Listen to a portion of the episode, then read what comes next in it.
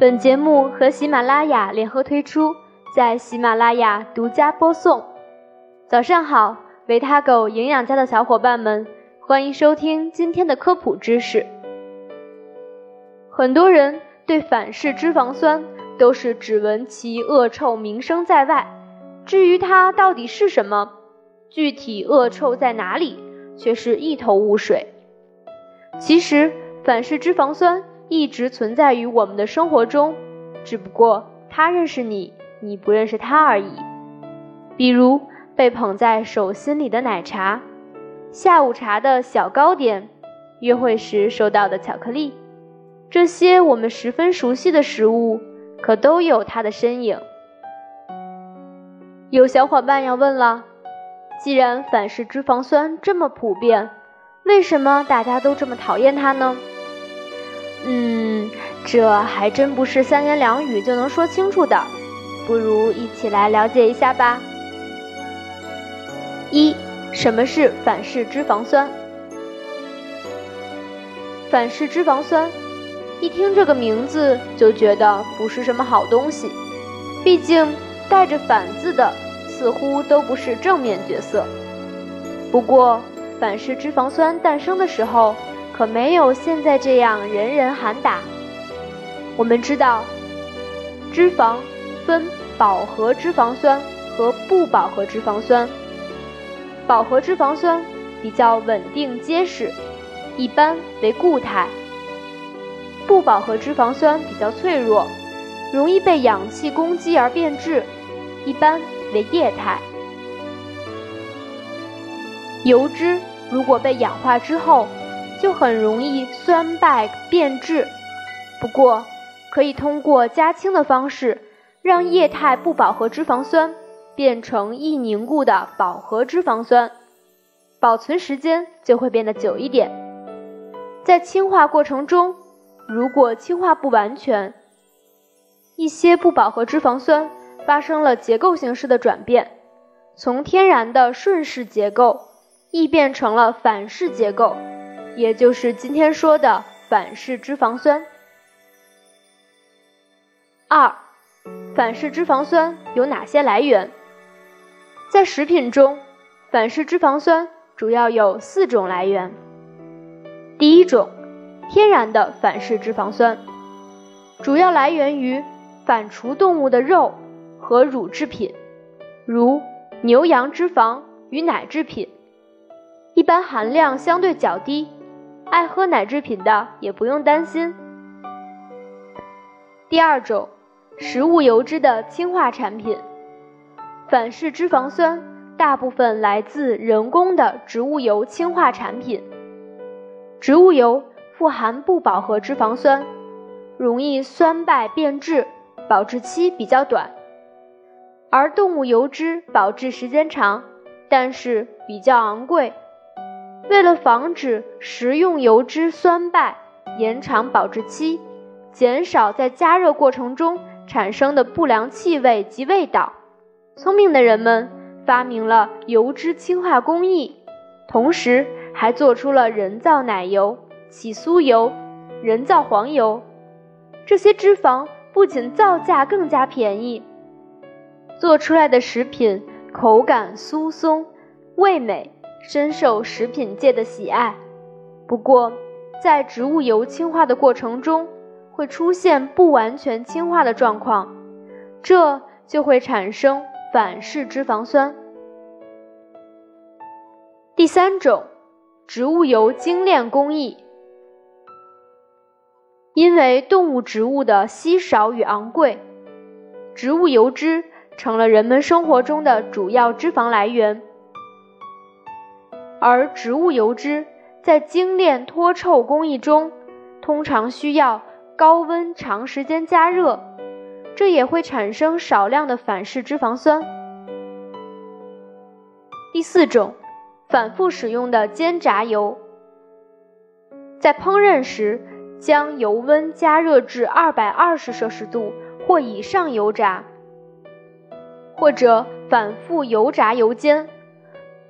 特别是餐馆里的厨房、早点摊的油条、炸煎饼等等，都会产生反式脂肪酸。随着加热时间的增长，产生的反式脂肪酸也就越多。三，反式脂肪酸到底有什么危害？反式脂肪酸不是人体所必需的脂肪酸，过多食用对人体有潜在的健康威胁。第一个威胁，容易发胖。有研究发现，膳食中反式脂肪酸含量越高的人，在同样食量下，肥胖危险越大，而且主要是胖在肚子上，内脏脂肪增加。正常情况下，人们多吃油脂后会引起发胖，但按照同样的数量来说，反式脂肪酸促进肥胖的力量是油脂总体平均效应的七倍。是饱和脂肪酸的三到四倍，这也是糕点零食更加容易让人发胖的原因之一了。第二个威胁，增加心血管疾病的风险。衡量心血管疾病风险的一个重要标志是血液中胆固醇的含量，而胆固醇有两种：低密度脂蛋白胆固醇。LDL，高密度脂蛋白胆固醇 HDL，低密度脂蛋白胆固醇就是常说的坏胆固醇。如果它的含量过高，就会慢慢的在动脉管壁沉积下来，久而久之会导致动脉硬化。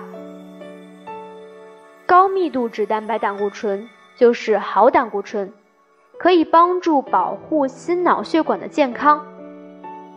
近二十年的医学研究发现，反式脂肪酸可以增加体内总胆固醇的水平，使易导致血管堵塞的低密度脂蛋白胆固醇增加，而令有助于防止血管硬化的高密度脂蛋白胆固醇减少。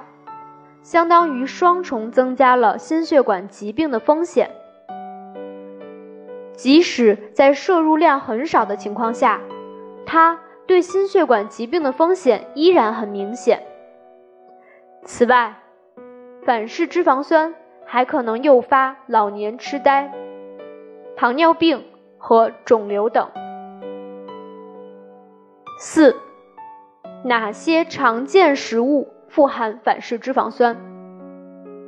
一般来说，口感很香脆滑的多油食物就可能使用了部分氢化植物油。富含氢化植物油的食品就可能含有反式脂肪酸。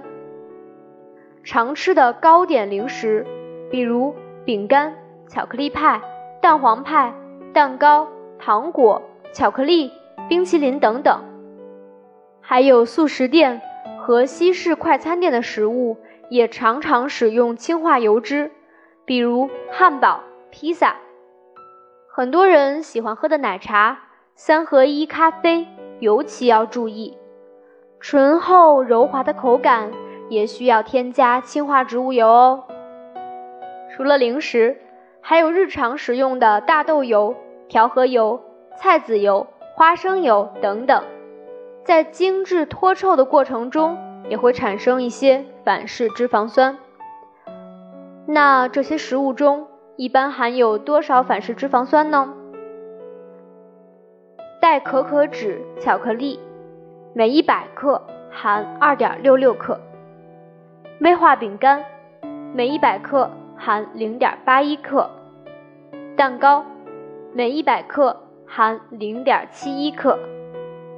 羊角面包，每一百克含零点八三克；菜籽油，每一百克含一点二七克；调和油，每一百克含一点一七克；人造奶油，每一百克含二点一八克。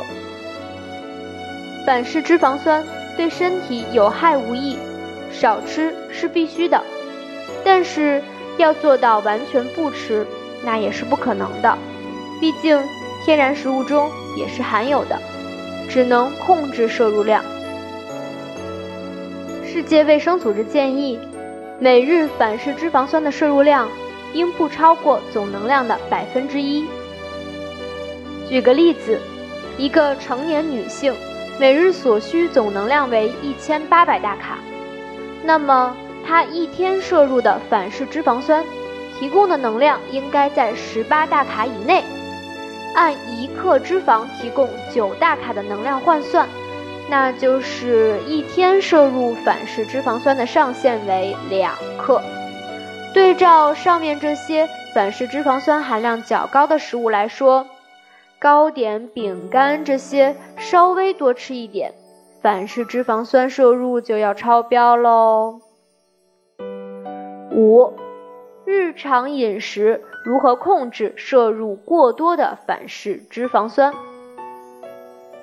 第一点，控制食用油摄入。现在很多家庭购买的都是精炼植物油，比如调和油、大豆油、花生油、菜籽油等。这些精炼植物油中也含有少量的反式脂肪酸。中国居民膳食指南二零一六版推荐，每日食用油摄入量应控制在二十五至三十克。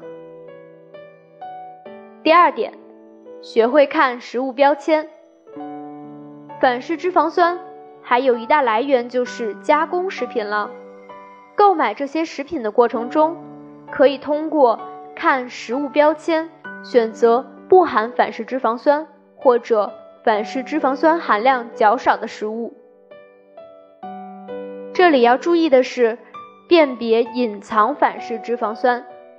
有些食物的配料表中并没有明确写着反式脂肪酸，而是标明另外的成分。这些成分中也是含有反式脂肪酸的哦，一定不要被蒙骗过去。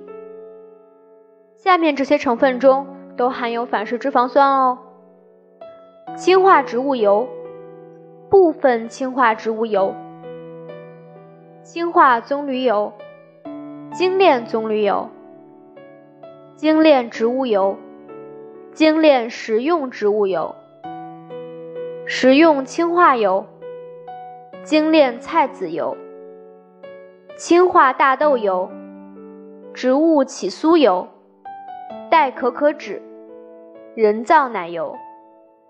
植脂末、人造黄油、起酥油、植物奶油、氢化菜油、固体菜油、酥油、人造酥油。还有一点要注意哦，零反式脂肪酸并不等于不含反式脂肪酸。随着人们对反式脂肪酸的重视，现在很多商家都开始打着零反式脂肪酸的概念售卖产品。其实，这种所谓的零反式脂肪酸，并不是真正的不含反式脂肪酸哦。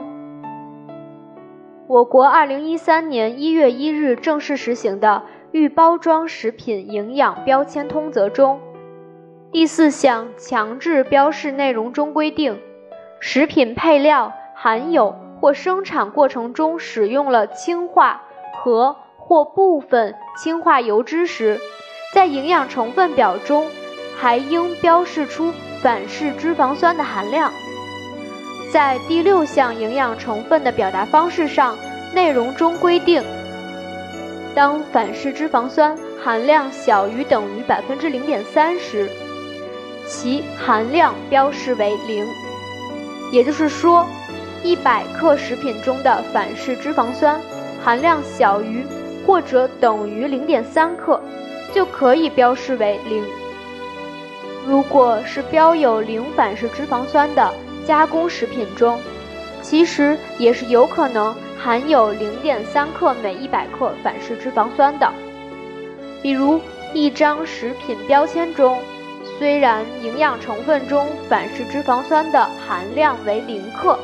但是我们在配料中看到了起酥油、精炼植物油、人造奶油等，那说明它还是含有反式脂肪酸的。大家购买时一定要擦亮眼睛哦。第三，不拿糕点、零食当主食。很多学生和上班族为了方便快捷，很多时候喜欢用蛋糕、面包、油条、油饼这些做早餐、晚餐。相比做零食，做主食的话，摄入量肯定会大大增加，相应的，反式脂肪酸的摄入量肯定也会增加。为了避免摄入过多的反式脂肪酸，尽量不要用这些含有反式脂肪酸的食物做主食。